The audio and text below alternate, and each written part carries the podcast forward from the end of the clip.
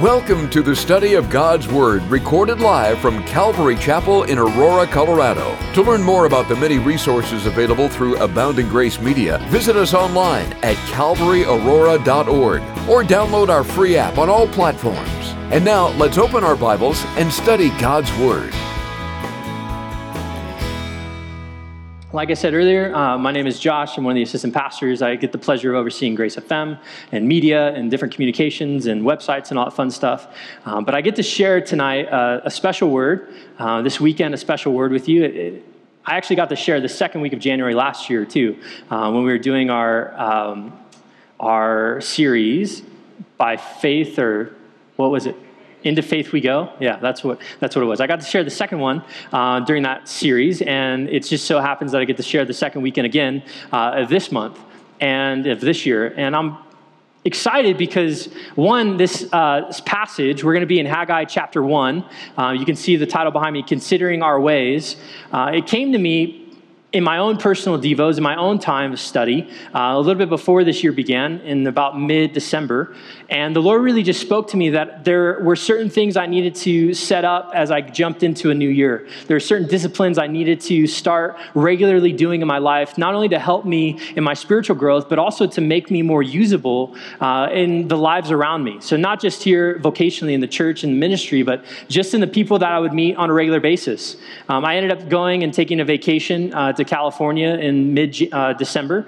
Um, I ended up going out for a couple weeks, and I, I remember a part of that, um, a part of listening to the Lord. I, I usually have my scheduled vacation like very down to the day. Like I know exactly what I'm going to do. I'm going to make sure it's the most relaxing thing. I'm going to do everything I like. And the Lord really spoke to me like during that time I needed to wake up in the morning. I needed to ask him to fill me with his Holy Spirit and then put people on my heart to reach out to. And the first one to reach out or the first one to answer back would get my time that day. And it changed the whole trip. Like it was one of those trips that I, was, I wish I, I could share more with you, but that's not what the message is about today. But I share that to say that the Lord desires to do something in our life. And if we're not quick to listen, we're going to miss out on the blessings that the Lord desires to give us through that obedience. In Haggai chapter 1, the discipline of considering your ways, or the discipline of considering our ways, is something that's going to be mentioned twice in two different verses in chapter 1 of Haggai. This idea is as we live our lives, to take some time and to look from the outside in, asking, Lord, is there something that may need to change? Are the decisions I'm making currently in my life the best decisions? How are these decisions working out for me? for Haggai and the people of Israel, to give you some context as you turn there, it's a small book, it's only two chapters. Uh, I thought maybe we could teach the whole book and I could say, hey, Dad, I taught a whole book while you were gone. It takes you years to get through one, but that was not from the Lord, only one chapter uh, tonight. So we're going to finish half a book. Um, but in chapter one, to, to kind of give you the context and, and catch you up to where we're at, the people of Israel have been in captivity for 70 years in Babylon. They are then uh, freed by Cyrus the Great, the Persian king, to go back and to rebuild the walls and to rebuild the city, rebuild specifically the temple. Um, of the two million or so that were in Babylon in captivity, only about 50,000 took the call and went back home to start the rebuilding process. Of that 50,000, Ezra, uh, and a lot of what we're going to be reading today in Haggai chapter 1 is covered. Uh, if you would like a larger perspective from Ezra chapter 3 to Ezra chapter 6 for future reading. But Ezra goes out and they start laying the foundation of the temple. Uh, of course, like we learned last week, and as you well know, when we desire to live for the Lord, we often come up against opposition. Uh, the same was said for the children of Israel. As they put the foundation of the temple down, they were met with opposition from a group of people uh, that we hear from later in the New Testament called the Samaritans. The Samaritans were a group that were brought in by the Assyrians. Uh, when the Assyrians first conquered the land, they, they would often remove the local people and they would replace the people uh, with a group from another conquered nation and that would be the Samaritans. They ended up intermarrying with some of the Jews that were not taken captive, and thus became this mixed group that lived in the land and started populating the land. And when Ezra came back and started laying the foundation of the temple, they said, Hey, we'd like to help. We'd like to offer our services. Uh, we have adopted your religious system. We've adopted the worship of Jehovah, your God.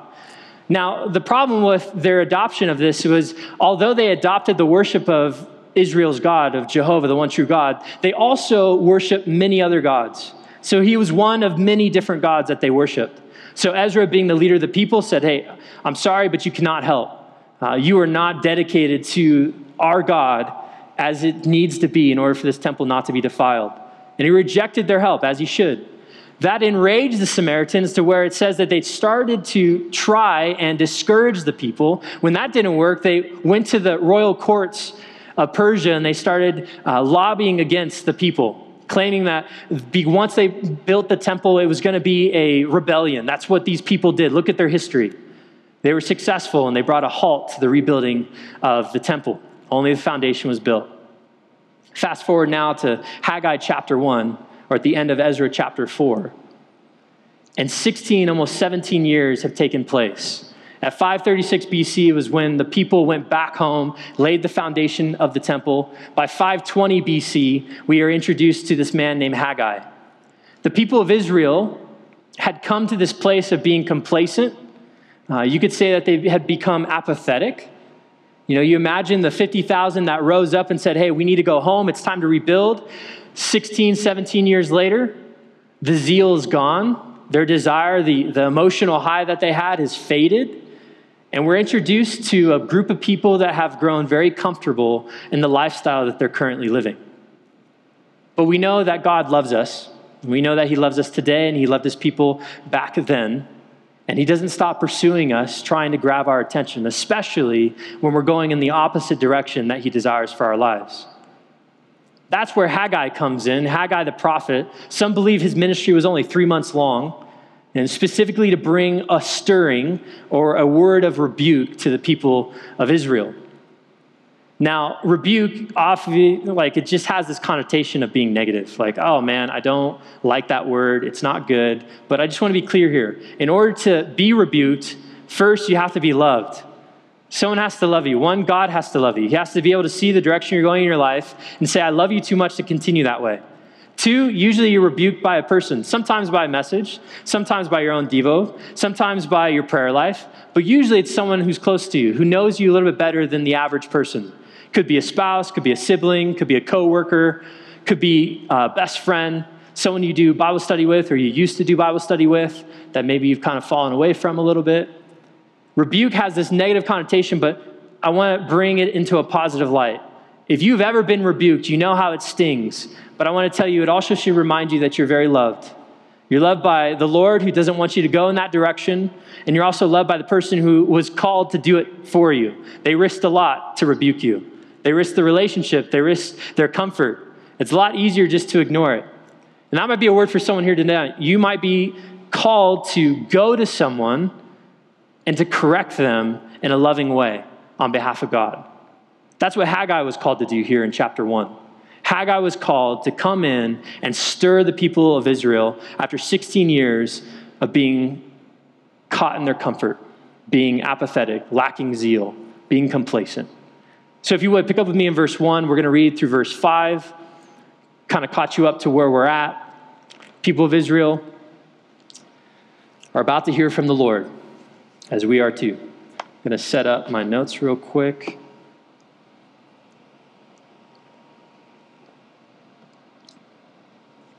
Haggai chapter 1, starting in verse 1. It says, In the second year of King Darius, in the sixth month, on the first day of the month, the word of the Lord came by Haggai the prophet to Zerubbabel, the son of Shealtiel, governor of Judah, and to Joshua, the son of Jehozadak, the high priest, saying, Thus speaks the Lord of hosts, saying, This people says, The time has not come, the time that the Lord's house should be built.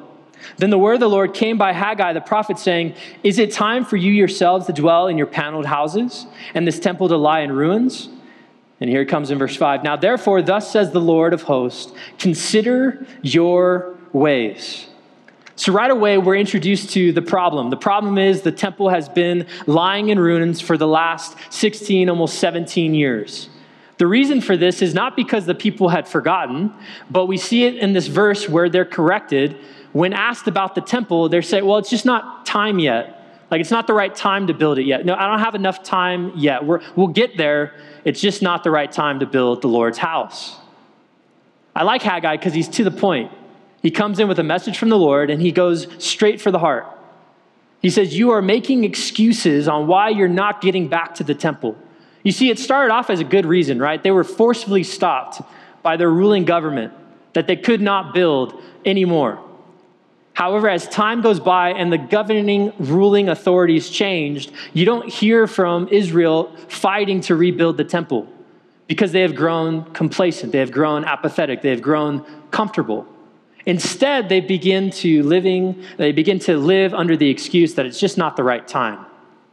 They were no longer being hindered by outside forces, they were now being hindered by themselves. They were their greatest hindrance in obeying the Lord. But the Lord, loving them, knew it couldn't last that long, so he sent to them a prophet. He sent to them a messenger. He sent them someone who would stir them up into obedience. Here comes Haggai. Haggai then opens up and he says, Instead, what you've been doing is you've been building your paneled houses and you've allowed this temple to lie in ruins in verse 4. What's interesting here is the, the term paneled houses. You know, in Israel, there's a lot of rock. Like there's a lot of rock and stone. Many things in Israel are built out of rock and stone, even to this day. Back then, they used to have to import the wood, usually from Lebanon, in order to build things with wood, specifically things like the temple. Some scholars believe, some thought would say, they found this wood to panel their houses, to rebuild, to renovate their houses from the wood that they were unable to use on the temple that they purchased for the temple. God was specifically trying to hit them in a place where they would understand what they've been doing for the last 15, 16, 17 years has been in direct opposition to what God desired them to do in the first place when He first sent them home. In fact, they're using the very things that were supposed to be dedicated and sacred for the temple for their very homes. They'd allowed their comfort to take precedent of their lives. For you and I, it's important for us to realize that that same thing that has happened to Israel could also happen to us. And it does happen to us quite often, which is why I think, and I know I've been rebuked, and I would hope that everyone in this room has also experienced that wonderful discipleship moment because it's important for us to realize that the Lord desires his people to follow after him. And when he sees us going in a different direction, he's going to do everything he can to bring us back. He's going to do everything he can to grab our attention, to stir us up, to wake us up to what's going on in our lives. And as we jump into this new year, 2021, as we have so much available to us, as we've just come out of quite a chaotic 2020 and even a chaotic first week of 2021, it's important for us to realize that there are aspects of our lives that are in our control. Those aspects, like what are we doing with the life that God has given us and the decisions that He's laid before us? Where does our focus lie? Have we, in verse 5, like Ezra, or excuse me, like Haggai speaks to the people, have we considered our ways? Have we taken a step back and asked ourselves, what am I doing? What am I doing that may not be the best thing for me right now? And I say that, it seems so simple, but it is sometimes very difficult to do. Like life gets busy, life gets full, life gets distracting. Uh, sometimes you have to make an effort to take a step back and really examine your life. It says in Psalm 139, if you'd like to turn there with me, we were just there for the psalm reading. We're going to go to the last two verses of Psalm 139. I encourage you to take that time to look at our lives, to examine them, but on top of that, I would also in, encourage you to do what the psalmist says here in, in Psalm 139, starting in verse 23. He says, Search me, O God, and know my heart. Try me and know my anxieties, and see if there's any wicked way in me, and lead me in the way everlasting. If you were to look at that in the New uh, Living Translation, he says, See if there's anything that I'm doing that offends you, God. Excuse me. Share with me what offends you in my life currently. Show me what's going on that I need to remove. It's this practice, it's this discipline that's needed in our lives in order for to make sure that we don't fall into the same trap that the people of Israel fell into. A trap of getting caught up in the daily routine. The trap of not seeking the Lord, wondering, Lord, what do you have for me today? What do you have for me this week? What do I need to remove so that I might be able to hear from you better, so that I might be more effective for your kingdom? If there's anything that 2020 showed us, if there's anything that this week has shown us, it's shown us that the world needs the church. The world needs the church not just to exist, but to, to act like the church. The world needs us to live for Christ, to share the gospel, to be in lives, not just by how we live our life. You know, I think there's a popular phrase where, you know, uh, share the gospel and when, when you can, use words. You know, and that's a great idea where, yeah, you should be living your life in such a way where it's attracting people to the gospel. But I would say it's not either or, it's both. Like, use your words and use your life to reach our nation that so desperately needs Jesus. But sometimes it's hard if we're caught up in taking care of the things that seem to be so in front of us all the time. For the people of Israel, if they couldn't build the temple, it makes sense that they would start rebuilding their homes. It makes sense they would start rebuilding the things that they could do. However, there wasn't this urgency or this desire, this, this thought of seeking the Lord, wondering when is it time to now refocus back on what you desire for us, Lord? So the Lord sent Haggai, and he says, Consider your ways. For us, not only considering our ways is a wise choice, but also inviting God into that process. Because I can consider my life, and I think we can all be guilty of this. I can say, you know, my life's doing pretty good. And then I invite God into it, and God's like, well, yeah, everything looks pretty good except for this. Oh, no, Lord, it's okay. But when we invite God into it, he, He's the one who comes in without a bias, you know, without an agenda. I think sometimes I can go easy on myself. Uh, well, it's just been a hard week. It's okay to let the Devo slide today. It's okay not to necessarily reach out to so and so. I'm, I'm tired. It's been a long day. The Lord's like, no, it's never okay. I desire you to live for me. That's what it means to be surrendered to me. That's what it means to be a servant. That's what it means to be a bondservant. The Lord did not like the direction and did not like seeing the route that Israel was taking, so he sent Haggai into their life to wake them up. He comes in with this word, but then now pick up with me in verse 6. He's going to be naming off some things in order to connect with the people. To hopefully, as they're considering their lives, these things might connect with them. It says in verse 6, he describes, You have sown much and bring in little. You eat, but do not have enough. You drink, but you are not filled with drink. You clothe yourselves, but no one is warm. And he who earns wages earns wages to put into a bag with holes. Thus says the Lord of hosts Consider your ways. Haggai then goes into this very descriptive way of life. You know, you could imagine them being farmers. He uses the analogy hey, you've sown much, you've put out a lot of seed, you planted a lot of seed, yet your harvest is very little. Like you're drinking, but you're still thirsty. You're eating, but you're, you're still not full. You're wearing clothes, but they're not doing the job. They're covering you, but they're not keeping you warm. You're making money, but it doesn't seem like your money's lasting. It's being put in a pocket with holes. And for us and, and for them, what he's trying to do is he's trying to make this connection. Like, don't you see as you think about your lives, do these things connect with you? Do you see this in your life? And the Lord, knowing where they're at as a people, knows exactly that each of those things is going to hit the people that are listening to Haggai right at the heart. They're going to be connecting with him. They're going to be saying, Yes, that, that is what's happening. How do you know what's going on? How, yeah, that is me. I have been sowing, I have been working hard. I don't feel like I have enough. And we know that when our lives stray from the Lord, when we're not walking with the Lord, the world doesn't satisfy our needs. It just doesn't. It doesn't matter how much food you have, you'll still be hungry. It doesn't matter how much money you have, you'll still be wanting more. There's this aspect where when we don't have our lives prioritized in the right order, we're always going to be lacking because the world, what it provides us, doesn't provide as much as it gives. It never provides what we need. We know that as believers, when we have God at the forefront of our lives, when we allow God to be the one who's leading, guiding, and directing us, that He is the one who provides for our needs by His riches and glory and His grace. Now, I'm not saying that you will have enough money to be a billionaire, but you might.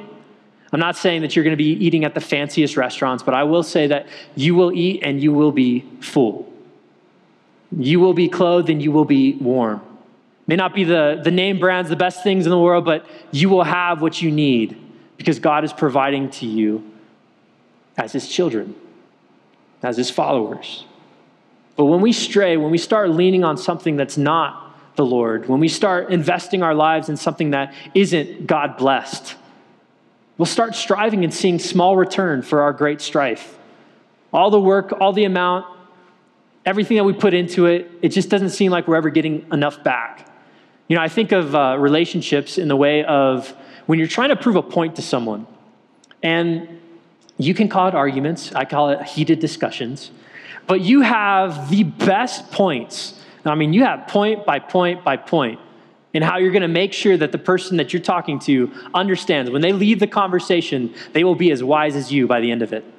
You're so confident. You go into it and you start laying down the points, You just boom. And at the end of the conversation, the other person just looks at you frustrated, upset, and not really sure why you just shared everything you shared. Because what you were sharing was not what God had desired for you to share, it was your own agenda. It was something that you were trying to prove that was apart from the Lord's plan for your life. Instead of gaining a friend or gaining a deeper relationship with someone, you've now separated yourself from someone. And we know that as believers, we're called to be in the lives of others so we might share Christ. Yet when we allow our agenda to take front and center of our life, we end up ostracizing the ones we're called to reach for the gospel. Some of us, uh, on the flip side, are, are, apathetic like the people of Israel were. Uh, they lost their zealous, they lost their, their desire, they lost their energy, they lost their emotion, they lost their excitement for the things of the Lord. And we kind of come into this uh, opportunity to reach someone, or like, I really just don't feel like sharing the gospel with them. And that's not really how we think about it. Like, I don't think any of us would come up to someone and, like, I really don't want to share the love of Jesus with them. I'm just going to go home today. No, that's not how it happens. It's, it's more like, man, I'm just really tired. I really can't answer the phone right now silence. Uh, I got a text at 11:30 at night. I am in bed. Don't they know it goes on silent at 10 p.m.? Goodbye.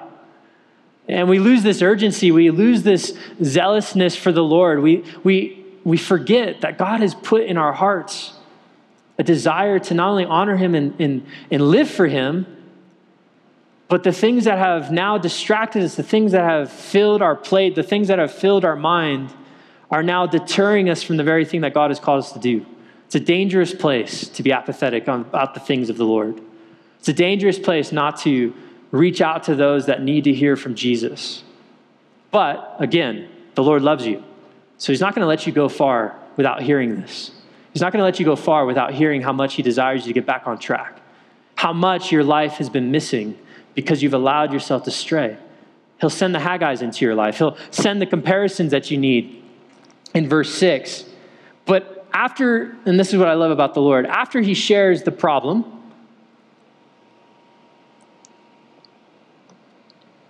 after he gives us the issue at hand, he then shows us how it connects to us. It's not just, oh, here are problems. No, he then shows us here's how it's your problem. And then he shows up with the remedy. So God never just says, hey, here's your problems, go fix it. This is how it applies to you. No, no. He always says, hey, here's the problem. Here's how it applies to you. But here's how you fix it. In verse, pick up with me in verse 8. Haggai gives them the easy way of how to fix this issue in their life. It comes through obedience. It says, Go up to the mountains and bring wood and build the temple, that I might take pleasure in it and be glorified, says the Lord. You looked for much, but indeed it came to little. When you brought it home, I blew it away. Why, says the Lord of hosts? Because of my house that is in ruins while every one of you runs his own house or runs to his own house. Therefore, in verse 10, the heavens above you withhold the dew, and the earth withholds its fruit. For I called for a drought on the land and the mountains, on the grain and the new wine and the oil, and whatever the ground brings forth, on men and livestock and all the labor of your hands. God brings this remedy. He says, Hey, this is how you fix this issue. You need to go up and you need to go be about the things I desire you to be about. You need to go up to the mountain, you need to go get the wood, and you need to come back and build my temple. And then he goes on to show them the reason you've been lacking so much is because I've been withholding from you the blessings. I think it's important for us to realize two things. One, God isn't punishing them. He's not coming down with a heavy hammer of judgment upon them. He's doing this, he's withholding these blessings to help them realize where they're at in life, to help them understand where they're at, how they're missing out on God's blessings. You see, when we're not faithful with the little that God has given us, He's not going to give us more. It's only when we're faithful with what He's given us that He would increase us. Now, I'm not saying that you might not get blessings upon uh, the time where you're not walking directly with the Lord. I'm not saying that at all. Sometimes He does, He gives over in abundance. However, in this situation, and many times in our lives, the Lord is going to withhold things from us that we would be enjoying if we were walking in line with Him. if we were walking farther, not alongside him, not behind him, but if we were walking in the place in his steps, step by step with him, he's going to reveal to us the blessings that come with a relationship with him. But when we get off track or when we start to, to veer off into our own things, he's going to allow us to experience the chaos of our decision making. He's going to experience, he's going to allow us to feel what it's like to live a life without the blessings that God desires to give us when we're walking with him. And it's not because he's trying to judge you, he's trying to reveal to you what you're lacking when you're not walking with him. He loves you. It would be very, I would say, wicked of him if he encouraged you in your sin. It would be very hard for him to be a just God if he allowed you to continue enjoying the blessings of the relationship to its fullest extent. Now, again, I'm not saying that you're not enjoying them to an extent. There are blessings of God that will never be taken from us that we get to enjoy as believers. But there is a fullness of blessing. There are more things that God desires to give us as we walk in obedience with Him. You see, the people of Israel, they came to a place where now they were no longer obeying God because they were allowing their excuses to veer them off, to bring them to a place of comfortably disobeying God by not building his temple. So God comes with a remedy through Haggai saying, You need to start building the temple. These are the things you've been missing out on. You've been missing out on all this blessing that would come from the ground, from the mountains, from the grain, the surplus that I desire to give you, I've been withholding in order to get your attention, to get you back on track. Since that didn't work for the last 16, almost 17 years, I now have sent Haggai to make it as clear as day to you what you've been missing out on. Now, the people, much like we are at places at times with the Lord, we're at a decision point. The people were at a decision point. It's been laid out for them, it's been made very clear to them what they need to do. They make their decision. Pick up with me in verse 12. It says in Haggai chapter 1, verse 12, then Zerubbabel, the son of Shealtiel, and Joshua, the son of Jehozadak, the high priest, with all the remnant of the people, obeyed the voice of the Lord their God and the words of Haggai the prophet, as the Lord their God had sent him, and the people feared the presence of the Lord. And in verse 13, then Haggai, the Lord's messenger, spoke the Lord's message to the people, saying, I am with you, says the Lord. They made their decision. After hearing, after being spoken to, after having a messenger sent to them and explaining, they came to a place of understanding. I don't want you to be confused by that uh, last sentence in verse 12 where it says they feared God. They weren't afraid of God. What that's speaking to is a reverence of God. They came to an understanding of who God was. It clicked in their head. They came to this wonderful place of saying, I see it, I receive it, and I repent from it. That repentance led them to obedience. That humility and, in accepting the hard word that Haggai came with love from the Lord in order to grab their attention, they received it, they obeyed and they walked in that obedience. It started with the leaders. It started with Zerubbabel, the governor of Judah, which is a crazy fun name for those of you who are expecting a kid in the future. I've never met a Zerubbabel. I've met a Jehoshaphat, but I've never met a Zerubbabel. So, in case you're wondering, that would be a great name. And then it goes to Joshua, also a great name, the high priest. But then it says, some of the remnant, no, it says all of the remnant obeyed. They moved forward.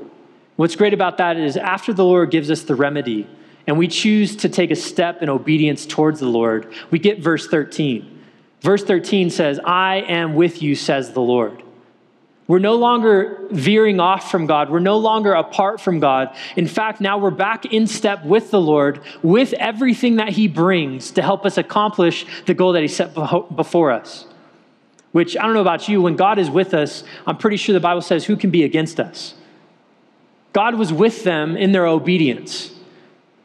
And now the Bible doesn't speak about them fighting against, you know, 17 years earlier, against the ruling powers to, to build the temple. But I'm pretty sure if the Lord was with them in the leading of them building the temple, he would have been with them in the continuing of the building of the temple.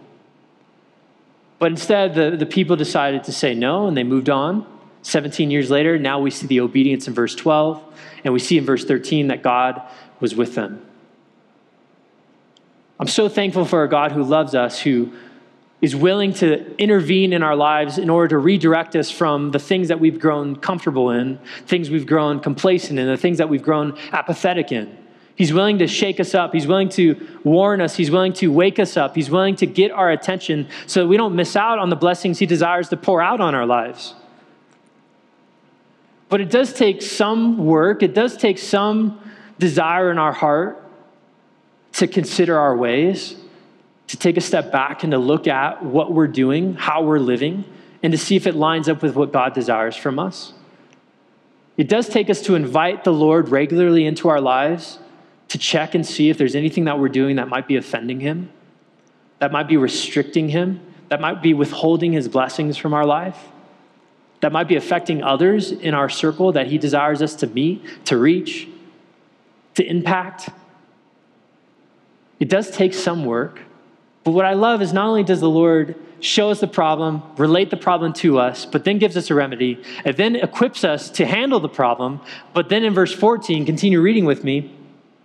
It says, So the Lord stirred up the spirit of Zerubbabel, the son of Shealtiel, governor of Judah, and the spirit of Joshua, the son of Jehozadak, the high priest, and the spirit of all the remnant of the people. And they came and worked on the house of the Lord of hosts, their God, on the 24th day of the sixth month in the second year of King Darius. Not only does he do all of those things, but then he comes and he stirs up he doesn't just equip you to, to accomplish the obedience, He doesn't just equip you to accomplish the steps needed, but then He excites you about it. He gives you the motivation to do it. What I find interesting is that this is the last thing that comes. I often think, and this is a simple example, and I think many of you can apply these different things in your own life with your deeper, uh, the things that you're going through in a deeper way that no one else really knows except you and the Lord. But a simple example is reading the Bible.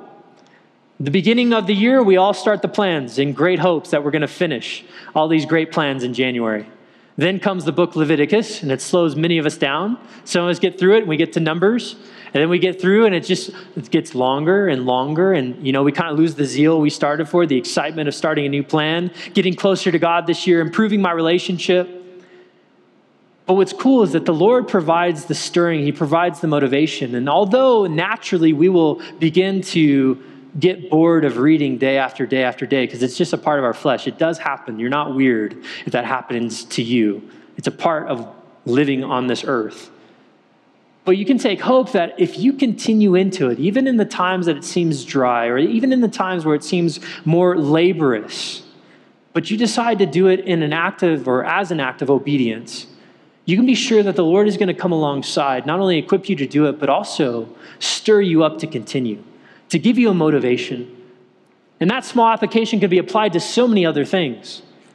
Where, yes, it may be hard to obey God in this direction, it may be difficult, you may face opposition, it may be extremely hard for you to maintain this speed for the Lord. But if you continue in obedience, even if you're losing some of the zeal, some of the excitement, the Lord says He'll come and He'll stir it up. He'll be the one to come and give you that excitement, that motivation, that energy, that zeal for Him. He'll equip you to get the work done. Now, this isn't the only time that we see the word stirring. We actually see it a few times in the New Testament. You see in Hebrews chapter 10, where it says, uh, Let us consider one another to stir one another up in loving good works. You also see it twice in 2 Peter. You see it in 2 Peter chapter 1, verse 13. You also see it in 2 Peter chapter 3, uh, verse 1, where Peter's writing, he's saying, Hey, I'm writing these things to stir you up, uh, to remind you. I hope these things remind you, to stir you up, to get you excited. And then in the, uh, chapter three, he's saying, I'm writing this to stir the purity of your mind. And for us as believers, it's important not only to allow the Holy Spirit to stir us, but to stir one another, to be obedient, to encourage one another. You know when someone's not doing well, or you can see it on their face. But it takes a little extra to just ask them the question, Hey, how are you doing? Well, they, they give you kind of a short, I'm doing good. All right. Next week, you see them still the same face. Hey, how are you doing? Really?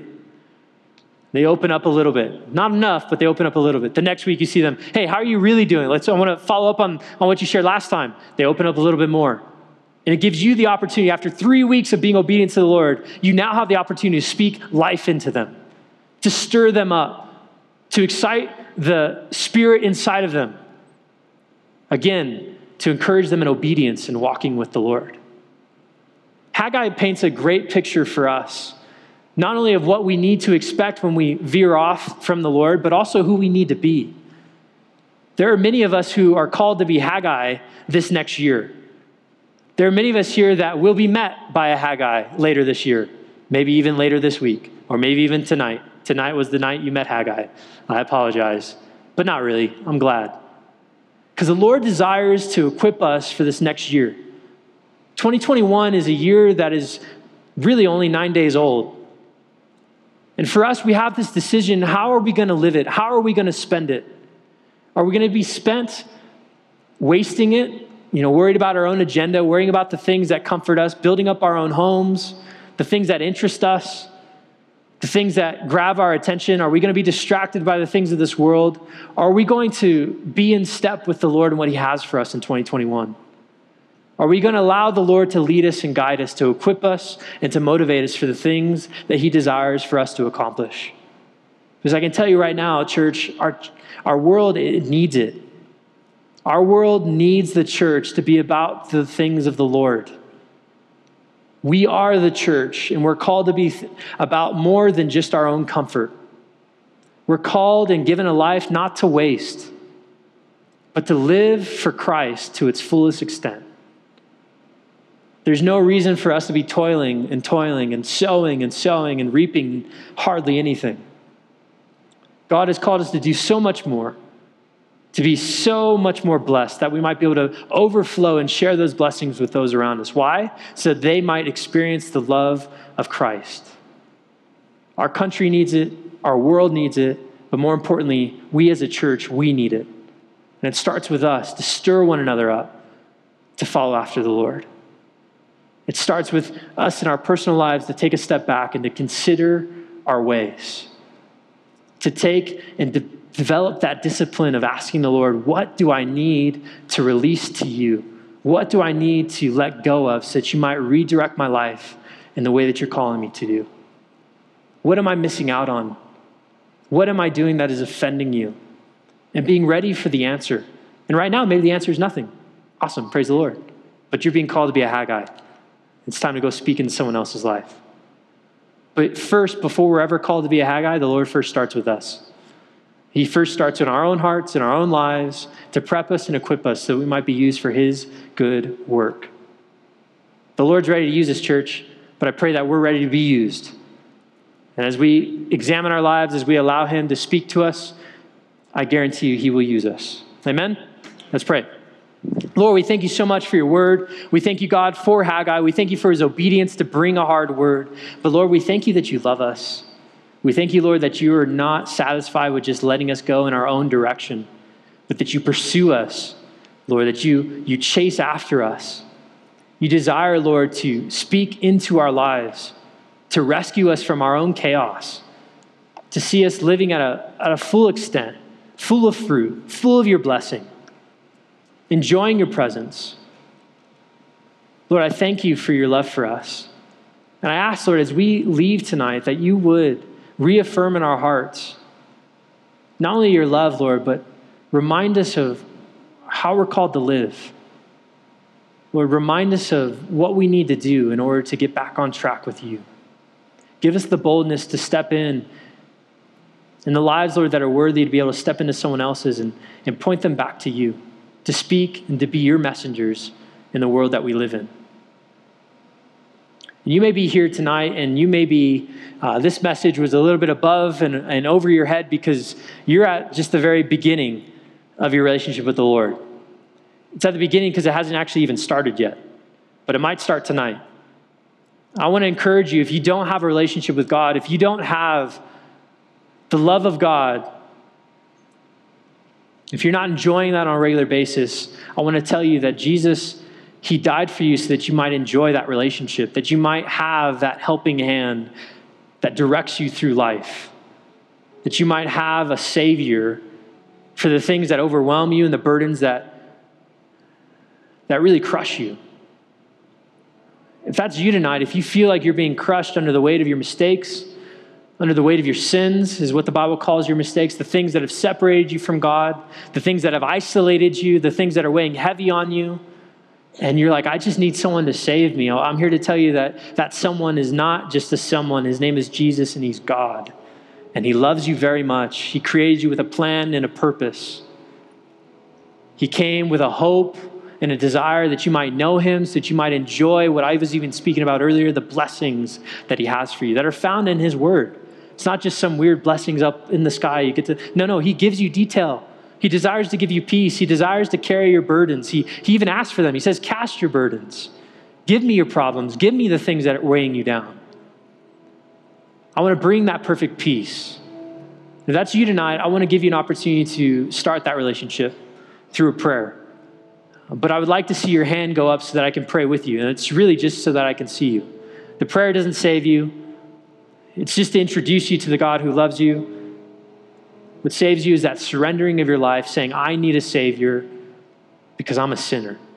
That repentance, that turning away, that receiving the forgiveness that God desires to give you. If that's you tonight, I want to give you some time. But I'd like you to raise your hand so that I might be able to pray with you and lead you in a prayer. That introduction to the Lord and to the God who loves you.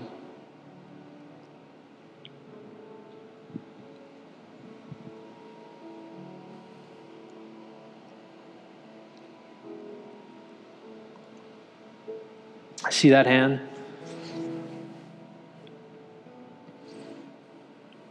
Is there anyone else?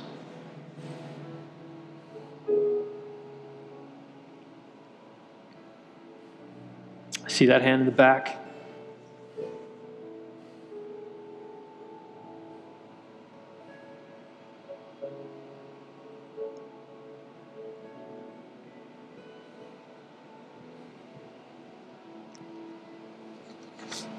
I'm going to lead you in a prayer. I'm excited for you because this is the best decision you could ever make in your life.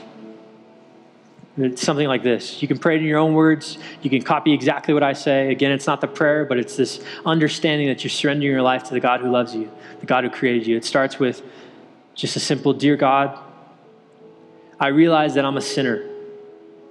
I'm a mistake maker. I'm imperfect. And my mistakes, my sins have separated me from you.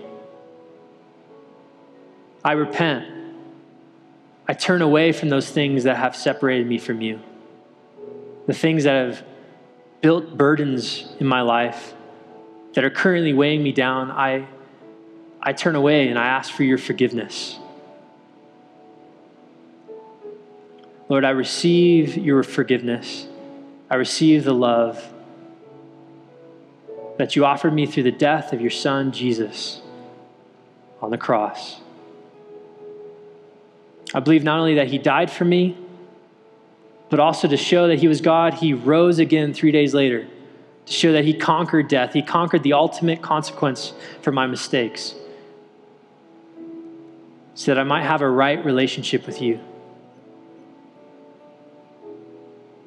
I also believe, Lord, and I'm just about to learn it, that your word says that when I accept you, that I'm a new creation in Christ, that all things the white clean, Lord, that there's a, a fresh slate for me. And I receive that, Lord. I receive that restart. And I ask, Lord, that you would strengthen me with your Holy Spirit to live for you the rest of my days. Thank you for loving me. In Jesus' name, amen. We pray that you've been encouraged by this Bible study delivered live from the sanctuary of Calvary Aurora. For prayer or a copy of this study, call us at 877 30 GRACE. That's 877 304 7223. Or visit us online at calvaryaurora.org. Be blessed as you worship Jesus this week